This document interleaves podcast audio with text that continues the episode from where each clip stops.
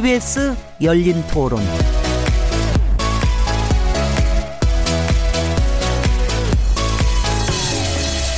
안녕하세요. 묻는다, 듣는다, 통한다. KBS 열린 토론 진행자 시민 김진혜입니다.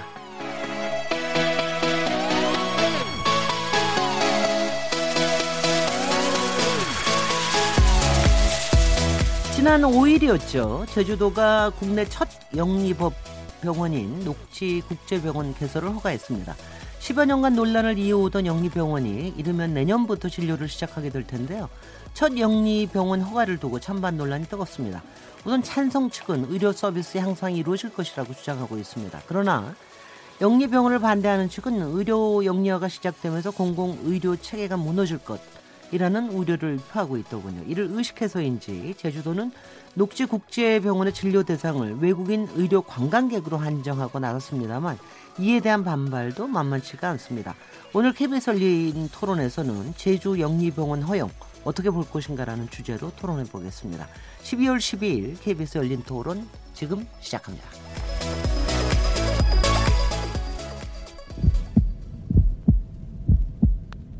살아 있습니다. 토론이 살아 있습니다. 살아있는 토론, KBS 열린 토론. 토론은 라디오가 진짜입니다. 진짜 토론, KBS 열린 토론. 아, KBS 열린 토론, 청취자 여러분께서도 토론에 직접 참여하실 수 있, 있습니다. 방법을 안내해 드리겠습니다. 제주도가 허가한 첫 영리병원 여러분은 어떻게 바라보고 계십니까? 오늘의 열린 토론 주제입니다. 영리병원 도입 찬성 또는 반대하시는지 여러분의 의견을 문자로 보내주시고요. 또한 제주도 녹지국제병원이 문을 열게 되면 앞으로 의료계 전반에 어떤 영향을 미치게 될 거라고 보시나요? 샤프 9730 번으로 참여하실 수 있고요. 단문은 50원, 장문은 100, 100원의 정보 이용료가 붙습니다. 그리고 KBS 모바일 콩 그리고 트위터 계정 KBS 오픈을 통해서도 무료로 참여하실 수 있습니다. 오늘도 청취자 여러분들의 목소리를 직접 들어보는 시간을 가질 예정인데요. 아, 02368에서 1001번부터 1003번까지입니다. 오늘 1004번이 잠깐, 잠깐 먹통이 됐습니다. 1003번까지 석대의 전화로 참여하실 수 있습니다. KBS 열린 토론은 매일 1시에, 새벽 1시에 재방송되고요. 어, 팟캐스트로도 나오니까는요. 항상 여러분들 애청하시는 시간에 들을 수 있습니다. 청취자 여러분들의 열띤 참여를 기대하겠습니다. 자, 그럼 오늘 어, 제주 영리병원 허용 이것을 어떻게 볼 것인가 이 주제에 대해서 토론하실 패널 네 분 소개해드리겠습니다. 김원식 건국대 경제학과 교수님 모셨습니다. 네, 안녕하세요, 김원식입니다. 네, 반갑습니다. 오상원 의료 영리화 저지 제주 도민 운동본부 정책기획국장 님 나오셨습니다. 예, 청취자 여러분 반갑습니다. 네, 제주도에서 이 토론을 위해서 일부러 오셨다고요? 네, 어제도 이렇게. 토론을 진행했었고요. 네네. 네. 지금 요새 토론이 굉장히 많은 모양이죠? 네네, 그렇습니다. 네. 어, 우석균 인도주의 실천 의사협의회 대표님 자리하셨습니다. 예, 안녕하십니까? 네, 반갑습니다. 이기호 인제대 보건대학원 교수님 나오셨습니다. 네, 안녕하십니까? 네. 네 분들 아까 요 전에 얘기하시는 거 보니까는요. 뭐 관련돼서 토론도 많이 해보신 것 같아요. 서로 싸우기도 하셨다. 뭐 이렇게 얘기하시는데 아, 오늘 뭐 찬반으로 입장이 나눠져서 얘기를 하긴 하는 거니까 그러니까 조금 열떠지기는 하겠습니다만 청취자들이 좀 어, 잘 이해할 수 있게 각기의 그 저 논점을 좀 얘기를 잘 해주시기 바랍니다. 제주도에서 국내 첫 영리병원인 녹지 국제병원의 개원을 허가했습니다. 논란이 점점 가열되고 있는데요. 어, 아마 가장 중요한 부분은 이번에 이제 이걸 허용을 했는데 이거에 대한 찬반 이상으로 이게 앞으로의 이제 우리 의료계에 어떤 영향을 끼칠 것인가 이런 부분들이 아마 상당히 관심이 될 것 같은데요. 먼저 잠깐씩 여쭙겠습니다. 아, 이번 제주 제주도에 국, 녹지국제병원 개설을 허가한 거에 관해서 어떻게 평가하시는지 간단히 얘기해 주시고 시작을 하면 좋겠습니다. 오세, 오상원 정책기획국장님부터 시작하시겠습니다. 예, 사실 이번 녹지국제병원 같은 경우는 이 허가 절차에서부터 좀 문제가 많았습니다. 보건의료정책 심의위원회에서 사업계 관련해서도 많은 문제점이 제출이 됐었고요. 그리고 국내 의료기관의 우회 진출 문제도 제기됐었지만 이게 제대로 거르, 걸러지지 못한 상태로 좀 진행이 됐었고요. 그리고 이제 수기형 이 정책 청구로 해서 제주도민 한 3천 명이 참여하는 이 공론화를 걸쳐서 이제 반대가 이 공고되었는데요. 결국 그 반대 결과를 뒤집고 원희룡 도지사가 음. 허가를 하는 바람에 지금 제주도에는 이 원희룡 도지사가 민주주의를 파괴한 파, 이 민주주의 파괴자다 네. 그런 비난까지 나오고 있는 상황이죠. 반대가 몇 퍼센트나 나왔었습니까? 59% 나왔습니다. 어, 상당히 반대가 네. 높았네요. 네, 어떻게 왜 이번에 이 결정을 보셨습니까, 이기호 교수님? 어 우선 그 뭐 이 정책이 결정되고 도지사께서 이제 그 허용을 한 그 정책 프로세스는 제가 가까이 있지 않기 때문에 네. 그건 잘 이야기하기 어렵고요. 기본적으로 이, 이 국내 첫 영리병원이라고 하는 말부터 짚고 나갈 필요가 있습니다. 네. 왜냐하면 국내 첫 영리병원이라는 용어는 사실 좀 잘못된 용어고요. 음흠. 한국에는 이미 거의 모든 병원이 영리 행위를 하고 그다음에 특히 영리 사업자인 개인 의사들이 운영하는 병원들이 있습니다. 그게 전체 의원들은 거의 대, 대 부분이 그렇고요. 네.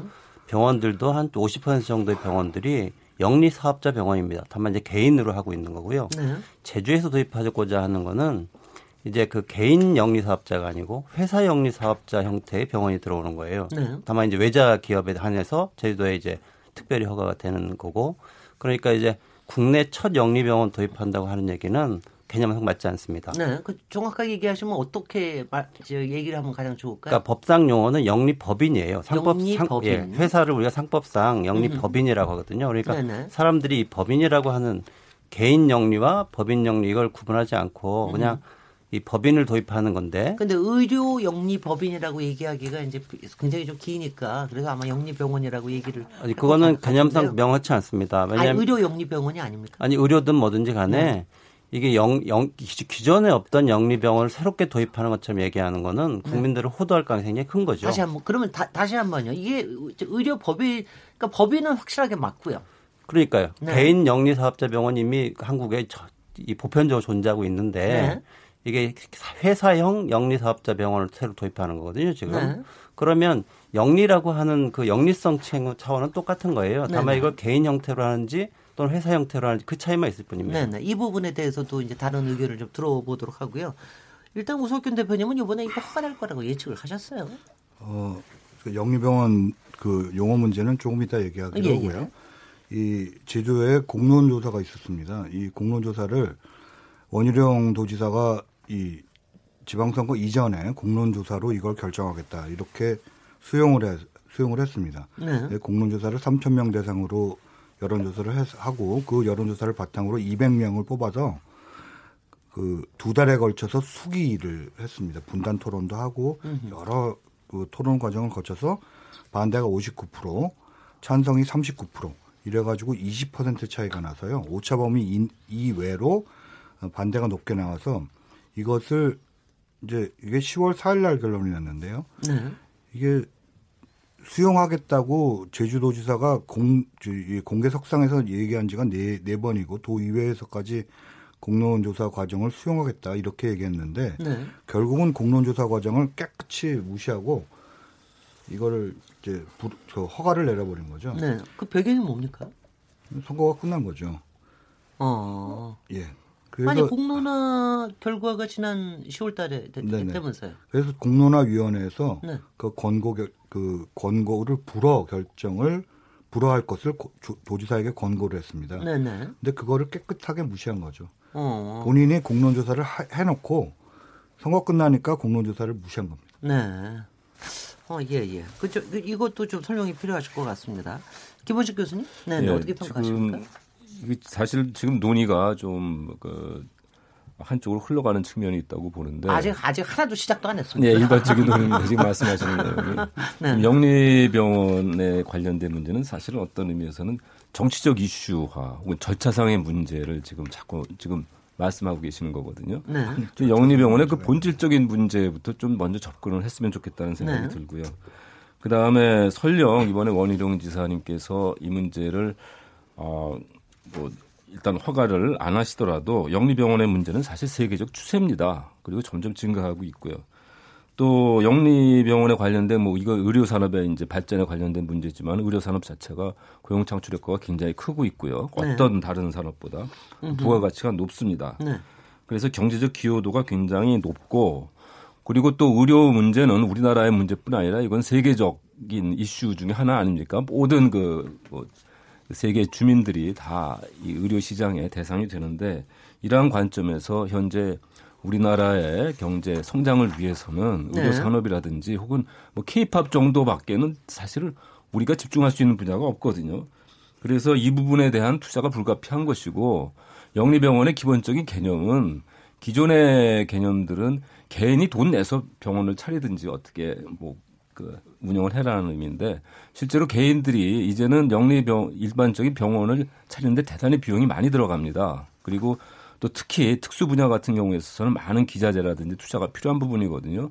그래서 이 부분에 대해서 외부에 관심 있는 투자 자금을 유치를 해서 어 경제 성장, 산업 발전이라든지 예, 예. 경제 성장에 기여하도록 하는 것이 목적이기 네네. 때문에 어차피 이 부분은 언젠가 튀어질 부분인데 기왕 타, 시간적으로 봤을 때 지금 이 문제를 해결하지 않으면 으흠. 우리나라의 의료 산업이라든지 혹은 성장 부분에 상당히 큰 그 병목 현상을 야기할 수 있다. 그래서 이번에 제주도에서 시작한 거를 허가를 한 거를 상당히 높이 평가를 저는 예, 높이 평가합니다. 예, 예. 근데 요거 설립 일단은 설립 근거와 과정에 대해서 저희가 좀, 좀 들어봐야 되겠습니다.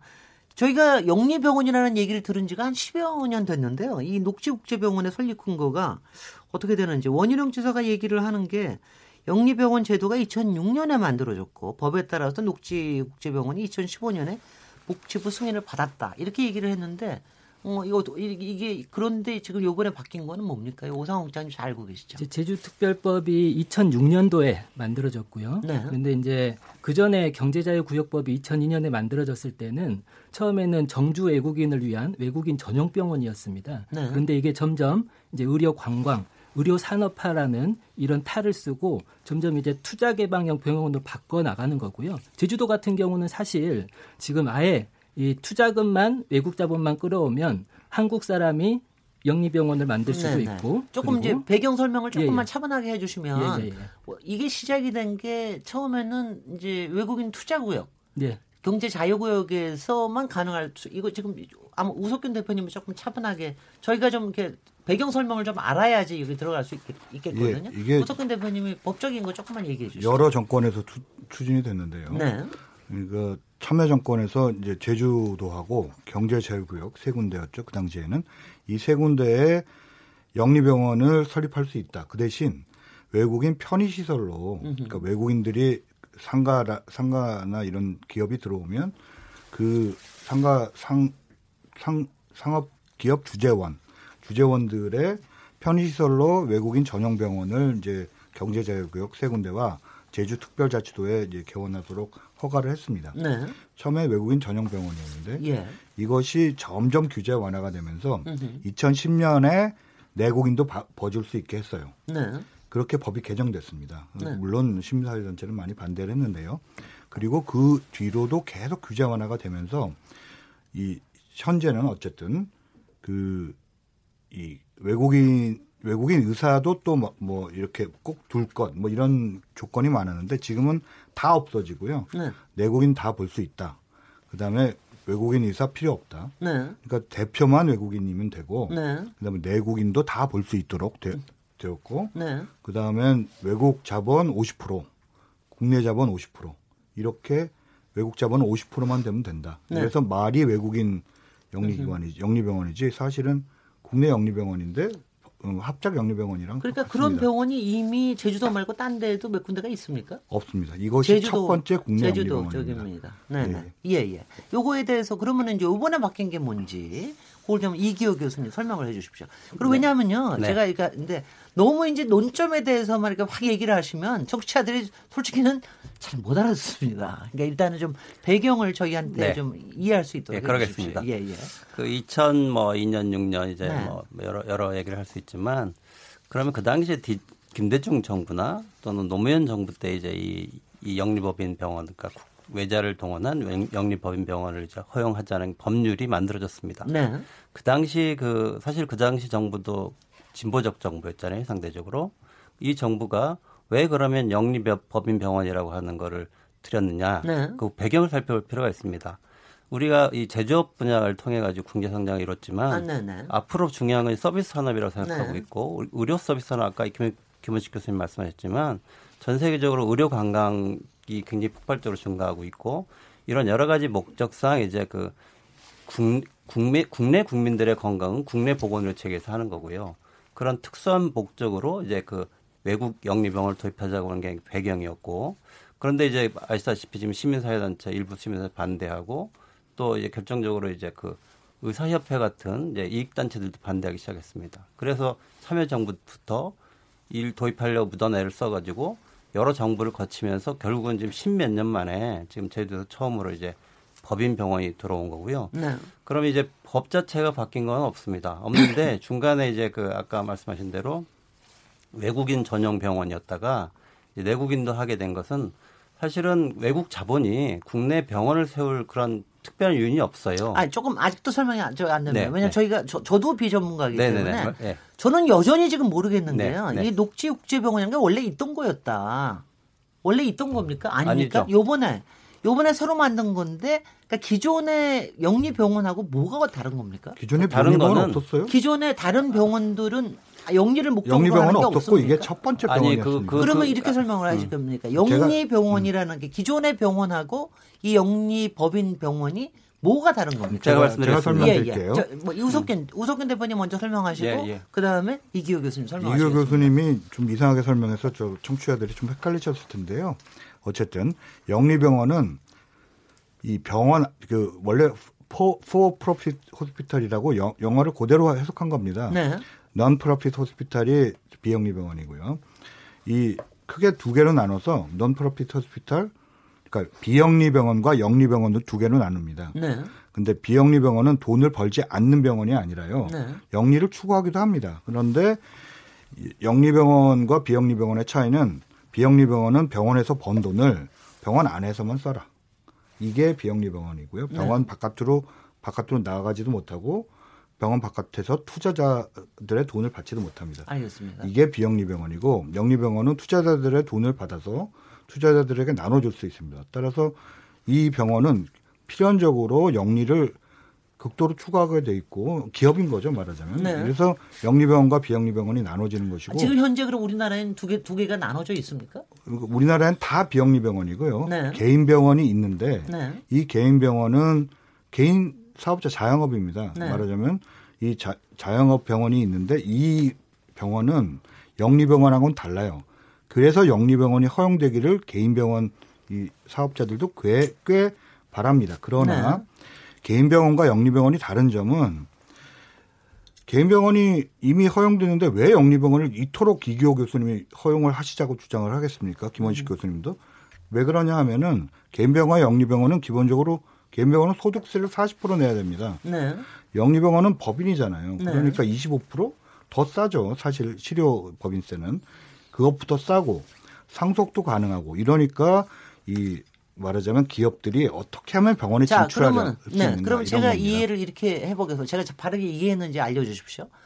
우리나라에 있는 법인으로 되어 있는 거는 다 비영리 법인 병원이다. 우리가 알, 네, 아, 네, 그러, 맞습니다. 그렇습니까? 그러니까 네. 모든 대학병원이라든가 우리가 알고 있는 큰 병원들은 다 비영리 법인 병원이다. 그다음에 우리가 동네에서 보는 조그만 병원들은 개인 병원인데 네. 그걸 특별하게 영리법인이라고 하지는 않, 영리병원이라고 네, 하지는 네, 그런 말을 쓴 적이 없습니다. 쓰지 않 그것도 네. 비영리인데 네, 조금 이제 뭐 컨트롤을 잘 못한다. 개인 병원이죠. 뭐 개인 병원이라고 네. 얘기를 해야 된다. 그런데 요번에 들어온 거는 영리 법인 병원이 들어온 거다. 네, 그렇죠. 이렇게 된 거. 제가 말씀을 드려, 처음에 모델 예, 예, 말씀. 아니, 그러니까 근데요. 이게요. 좀 이거를 따라가면서 따라가면서 이해할 수 있도록 도와주면서 네, 네. 얘기를 그러니까 제가 처음에 처음 말씀드렸듯이 네, 처음에 말씀드렸듯이 네. 개인 사업자를 우리가 법적으로 따지면 그게 영리 사업자입니다. 지금 소득세 얘기하셨잖아요. 영리 사업이기 때문에 소득세를 내는 거고요. 네. 이 법인하고 영리 그 개인 사업자가 다른 것처럼 얘기하는데요. 영리를 하는데 그걸 개인 사업자로 하느냐 법인 사업자로 하냐는 이건 선택의 문제예요. 예컨대 지금 소득세가 다르다고 했잖아요. 네. 법인세하고 대신에 우리 회사를 꾸리면요. 법인세는 적은 대신에 이 여러 가지 그 이 이 사회적 규, 규제가 있어요. 오히려 개인 사업자보다. 그래서 이제 사회, 사회 적으로 개인도 소규모일 때는 보통 그 개인 사업을 하다가 이게 회사 규모가 커지 이 매출 규모가 커지면 보통 법인 사업자로 전환을 합니다. 네. 그게 일반적인 거고요. 의료 시스템에서도 다를 바가 없어요. 네. 근데 개인 영리 사업자를 이걸 개인 영리가 아니라고 하는 거는 이건 학술적으로 봐도 그렇고 개념상으로 봐도 법적으로 봐도 그렇고 자, 정말로 이상한 해석인 거죠. 아, 법적으로는 이렇게 예, 아니 다들 의료법에는 이렇게 나와 있어요. 의료법에. 의료법 시행령 20조에 의료 법인의 사명이라고 해가지고 나오는데요. 근데 그건 법인이잖아요. 예, 예. 근데 네. 의료 법인은 법인. 영리 행위를 하여서는 안 된다라고 나오고요. 알겠습니다. 개인 사업자 같은 경우는 이제 음. 개인 의사들 개원이들 같은 경우는 네. 사실 인건비로 그걸 봐야지 이걸 영리 행위로 보아서는 안 되는 거죠. 네, 그, 반론을 하겠습니다. 네. 의료법상 의료법상 어떻게 되어 있냐면 국가나 지방자치단체 그다음에 비영리 법인 또는 저 의료인 이 3자가 우리나라에서 의료기관을 개설하도록 돼 있어요. 이것을 의료기관을 모두 영리 행위를 하는 영리병원이라고 보시면 이거야말로 아니 근데 어, 이러다가는요 비약, 저희가 토론이 뭐산 산으로 갈지 바다로 갈지 섬으로 갈지 잘 모르겠는데요. 아, 이 부분은 이걸 가지고요. 중요합니다. 예. 근데 이렇게만 그러면 이제 이렇게만 좀 설명을 해 주시죠. 그러면은 어, 이번에 녹지국제병원이라는 게 이제 영리 법인 병원이 처음으로 네, 이제 그렇습니다. 허가가 됐다라는 그렇습니다. 거죠. 그러면 영리 법인 병원과 우리가 얘기하는 비영리 어, 법인, 법인 병원. 이 차이가 뭔지를 설명해 주시면 어떻습니까? 아까, 이규 교수님, 아까 오석균 교수님이 아, 김원식 교수님이 예, 설명해 주시겠습니까? 예, 예, 예. 조금 네. 말씀 안 했으니까. 네. 비영리 법인과 영리 병원의 선택, 네. 의료 문제를 떠나서요. 예, 법인의 선택은 세제 혜택에 관련된 문제입니다. 네. 비영리 법인은 세제 혜택, 기부금에 대해서 세제 혜택을 받을 수가 있고요. 네. 그 다음에 영리법인은 세제 혜택을 받을 수가 없습니다. 우리가 기부를 했을 때. 네. 그리고 자기가 낸 수익에 대해서는 아, 사내에서 재투자를 하도록 해야지 비영리법인 같은 경우에는 밖으로 나갈 수가 없죠. 네. 그게 이제 큰 차이고 비영리법인 같은 경우에 있어서는 투자를 했을 경우에 이제 폐원을 하게 되지 않습니까? 네. 그럼 그 자녀 재산은 다 국고에 귀속이 됩니다. 예, 예. 그러니까 개인 병원을 운영하던 사람이 자기의 개인 능력에 한계가 있어서 알겠습니다. 병원 조직화시키기 상당히 공공성이 있군요. 네, 네 법인을 네. 만들어야 되는데 네. 그래야 또 병원도 크 커지고 잘 돌아가게 되는데 이게 왜 이게 스톱이 되냐면은 법인 병원을 만들게 되게 되면은 자기가 표현을 했을 때 가져갈 수 있는 금액이 하나도 없거든요. 예. 그래서 이제 문제가 되는 거고 그래서 이제 그럼 개인 병원 개인이 만든 병원 같은 경우는 투자자들이 얼마든지 자기가 가져갈 수 있죠. 아까 뭐 인건비를 가져간다고 하지만은 사실은 자기가 투자한 거 다 자기가 가져가고 마음대로 쓰거든요. 근데 법인병원 같은 경우에 있어서는 자기가 가져갈 수 없도록 돼 있다는 거죠. 그러니까 그것을 본인이 투자한 것만큼 개인과 같이 개인 병원과 같이 가져갈 수 있도록 하는 것이 필요하다고 보고요. 또 이렇게 조직화되고 좀 더 병원의 운영이 합리화됐을 때에는 일반적인 그 병원 경영도 또 합리화되고 어, 의료 그 주관 부처의 입장에서 봤을 네네. 때에도 더 효율적으로 관리할 수 있는 것이기 때문에 반드시 우리가 영리 법인 병원을 거부할 이유가 없다 이렇게 보고 있습니다. 잠깐만요. 그러면은 여기서 여기까지만 얘기 듣고 저희가 일부를 맞추는 게 좋을 것 같은데요. 그런데 그 영리 법인 병원이 특정하게 뭐 지금 외국인 대상으로만 해서 허가를 해준다는 거 아닙니까? 근데 그거에 기본적으로 문제를 뭐라고 우리가 생각을 하십니까? 유석균 대표님? 네, 말하자면 영리 병원 형태는 왜 그 지금까지 허용을 못한 게 역대 정권이 영리 병원을 자꾸 허용하겠다 이런 시도를 했음에도 불구하고 지금까지 허용을 못한 게요. 병원이 어떻게 돈을 목적으로 세워지느냐라는 국민적 반대 여론이 있었기 때문입니다. 네. 그 반대 여론이 굉장히 강했었고요. 이번에도 또 강했는데 이 민주주의적 절차를 완전히 어기면서 허용한 거죠. 이 이게 왜 문제냐면요. 영리병원은 합병이 가능합니다. 미국의 예를 들자면 미국이 약 20, 처, 처음에 미국이 이렇게 의료제도가 망가지지 않을 때요. 처음에는 이 영리병원이 한 몇 몇 개 없었어요. 근데 그것도 아주 소규모의 영, 영리병원밖에 없었는데 이 영리병원을 이 풀어주자 영리병원이 20년 동안에 이 미국 전역에 걸쳐서 세네 개의 체인 영리병원밖에 남지 않을 정도로 영리병원이 미국 전역을 석권했습니다. 알겠습니다. 미국에서도 이거 저기 허용된 지가 얼마 안 됩니까? 아니요, 예, 그 예전 얘기입니다. 예, 예. 그래서 망가질 얘기. 이건 지금 지금 나는 얘기. 때문에 예. 네네. 영리병원이 그런 식으로 허용되면서 이 영리병원과 보험회사의 컴플렉스 이 합작 기업들이 20년간에 걸쳐서 전- 미국 전역을 장악하면서 미국 의료제도가 완전히 망가졌죠. 네. 7, 80년대에요. 이런 이게 바로 미국 그 큰 땅덩어리의 나라도 그 20년에 걸쳐서 망가졌는데 우리나라가 영리병원이 허용되면 이게 얼마나 빠른 속도로 이 합쳐지고 또 영리를 추구하고 이런 것들이 얼마나 심각한 문제가 될 것인가라는 이런 다른 나라의 예 이런 것을 보고 이게 국민들이 많이 우려를 한 것이고요. 지금 그렇게 물꼬가 하나 터졌기 때문에 이 물꼬 효과 말하자면 뚝이 터진 거기 때문에 상당히 국민들이 우려를 하는 것입니다. 네네. 저희가 예, 요, 예. 요 부분에 이교 교수님, 우리가 저 일부는요. 요번에 영리병, 영리법인 병원이 들어오게 된 배경을 조금 이해하는 데서 끝내려고 그러니까는요. 그 부분에 강, 예, 강조를 해서 잠깐 얘기해 지금 주십시오. 말씀하신 그, 네네, 이교 그 교수님. 사실에 대해서 네. 확인을 좀 해보겠습니다. 그 미국에서 이 영리병원 일반화됐다고 말씀하시는데요. 사실은 대다수 유럽 선진국들을 보면 프랑스가 오히려 영리법인 병원의 그 비중이 더 큽니다. 미국보다. 그 미국이 무슨 뭐 대표적으로 영리법인 병원이 있는 나라가 아니고요.